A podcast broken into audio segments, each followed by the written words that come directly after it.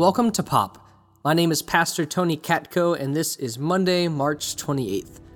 I'm going to start with our reading, which is from Matthew chapter 17. This is the story of the Transfiguration. Six days later, Jesus took with him Peter and James and his brother John and led them up a high mountain by themselves. And he was transfigured before them, and his face shone like the sun, and his clothes became dazzling white. Suddenly there appeared to them Moses and Elijah talking with him. Then Peter said to Jesus, Lord, it is good for us to be here. If you wish, I will make three dwellings here one for you, one for Moses, and one for Elijah.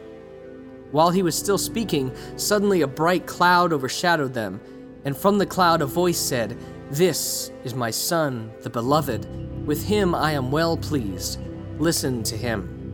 While the disciples heard this, they fell to the ground and were overcome by fear. But Jesus came and touched them, saying, Get up and do not be afraid. And when they looked up, they saw no one except Jesus himself alone. This story connects with us because this is often how we experience life. Most of us don't have mystical visions on mountains, but we all do have mountaintop experiences. There are those moments when you have that feeling, like Peter says, ah, it is good for us to be here. There are those experiences when you're in awe of what's happening around you. Maybe you experience this when you're traveling or in nature. They can happen at those emotional milestones like weddings or births or vacations. Sometimes it happens at a concert when you're surrounded by a crowd of strangers singing together and everyone is sharing in the beauty of that moment together, we all have our own mountaintop experiences. And then there are all the other moments. Ordinary life with all its ups and downs, those times where you're just trying to make it through and get to the next thing. And the problem with these mountaintop experiences is when we start to live for those moments, and only those moments. And everything in life seems to not measure up. All those ordinary moments don't matter, even though they make up the vast majority of life. It's like they're not the real thing. But that's not how we're meant to live. Life isn't just about those mountaintops. You know what changes about Jesus on that mountain? Nothing.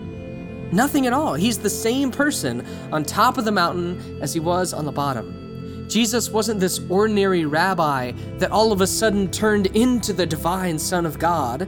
That's who he was all along. The only thing that changes is during that transfiguration, the disciples finally see Jesus for who he really is. Jesus has always been the Son of God, revealing God's bright, shining glory in the world. They just don't always see the work of God for what it is. When Jesus heals someone, that's the work of God.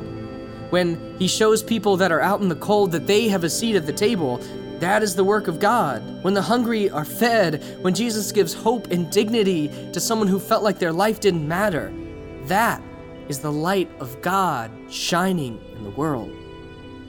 You see, the Transfiguration, it teaches us that God is in the everyday, ordinary moments in life, even though we don't notice it. And I think it's a lot easier to notice God on the highs, the mission trips, those exceptional worship experiences, the extraordinary acts of sacrifice, those rare positive news stories.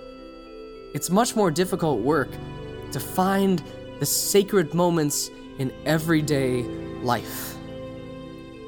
As many of you know, we have a three and a half year old and a 10 month old.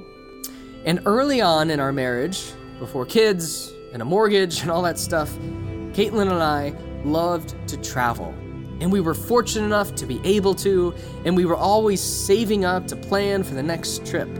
We've been to the Mediterranean, on a cruise, to Hawaii, to the Holy Land. We've had all these amazing travel experiences. And every time we felt like, ah, oh, this is it. Like Peter said, it is good for us to be here. Now, of course, we love our kids, but the reality of the stage of life that we're in now is it'll be a long time before we go on one of those kind of big trips again. Normal life is different now. But when I stop and reflect on life now, I am so grateful for those moments too. We had a cold run through our house the other week, and that first night when our three year old was sick, he got up super early, feeling terrible, and so he and I went to the couch to watch some TV.